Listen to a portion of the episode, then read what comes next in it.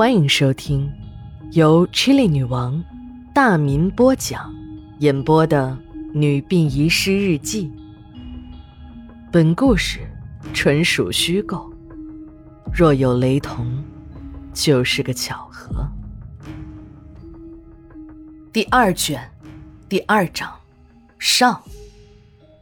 八月二十一日，晴转多云。回墓地守卫室的路上，我一直在思量老王说的话。看老王的表情，我就知道他不像是在开玩笑。那个死刑犯阿光，我倒是没放在心上。看枪毙犯人这个场面，又不是一次两次了，心里早已是从最初的恐惧度过到了现在的淡定。但老王提到了老潘，这就不由得让我心里直发毛了。大白天的，我的后脊梁都嗖嗖的冒凉风了。老潘表面上是史馆长在建馆初期从大街上捡回来的，可他和史馆长家里的那些恩怨，我们心里也明白。史馆长照顾老潘，那是在还他老父亲欠下的良心债。老潘在我进馆后不久就死了，生前还有那种重口味，死亡的时候还得了严重的性病，全身都已经开始溃烂。当时我参与了给老潘头换衣服的工作，我还清楚地记得，连那命根子都已经烂掉，内衣牢牢地粘在糜烂的皮肤上，散发着刺鼻的恶臭。这个老潘一生都没娶老婆，只有秦姨有事没事的拿口齿不清，说句话都得结巴半天的老潘来开涮，要给他介绍对象。老潘呢，竟然当了真，还给自己准备了当新郎官时才会穿的高档西装。直到临死的前一天，还在向秦姨追问那个有着雪白胸脯大屁股的女人什么时候来和他成亲。虽然老潘有这样那样的恶癖，尤其是老把解剖室里的涉案女尸背回宿舍去，想想都让人恶心。但老潘的殡仪业务水平那是有目共睹的，也是我们殡仪馆的四老之一。老潘死后，关于他的传言并没有停止。有人说，老潘是表面上装疯卖傻，实际上那就是一个变态狂，隐藏在殡仪馆里就是因为他有恋尸癖。还有人说，老潘是鬼魂附了体，殡仪馆这个单位阴气重，能够更多的吸到人的魂魄，正合适老潘修炼。真正的老潘呢，早就死了，这只是一个躯壳，老潘的真魂早就被鬼给吃了。这些传言在当时吓到了不少人，但随着时间的推移，人们也就慢慢的忘却了。现在老王又神秘兮兮地说到老潘，我的心里不禁打起了鼓。晚饭我只吃了一碗面，就胡乱地吃了几口。看外面天还没黑，我就出去转转。这一转，竟然鬼使神差地转到了老潘的墓前。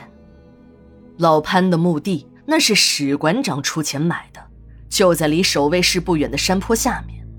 这个区域是阴坡，墓穴的价格相对便宜，可很多人宁可花高价去买风水好的阴宅，买不起的就把骨灰寄存在骨灰堂，也绝对不会将就着埋在这个地方。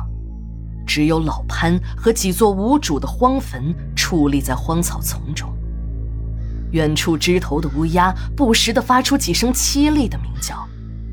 夜色渐渐笼罩了恐怖的陵园。我回到了守卫室，把门牢牢地反锁。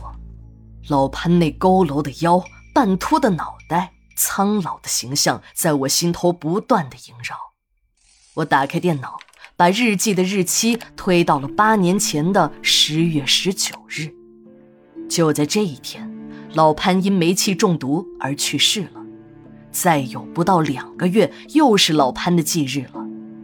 我看了一遍我那天的日记，除了增加些许的恐惧之外，还感觉自己那时是多么的天真，行为有多么的幼稚。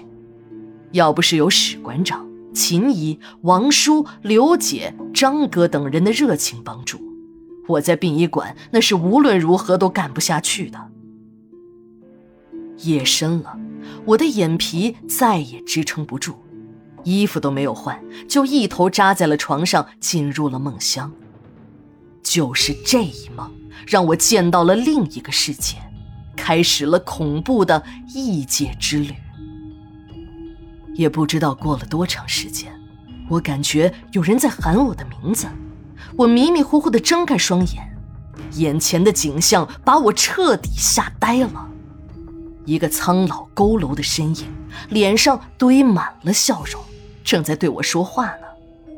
怎么，不认识我了？我是你潘叔啊。没错，是老潘。我吓得从床上一下子弹了起来，一时手足无措起来。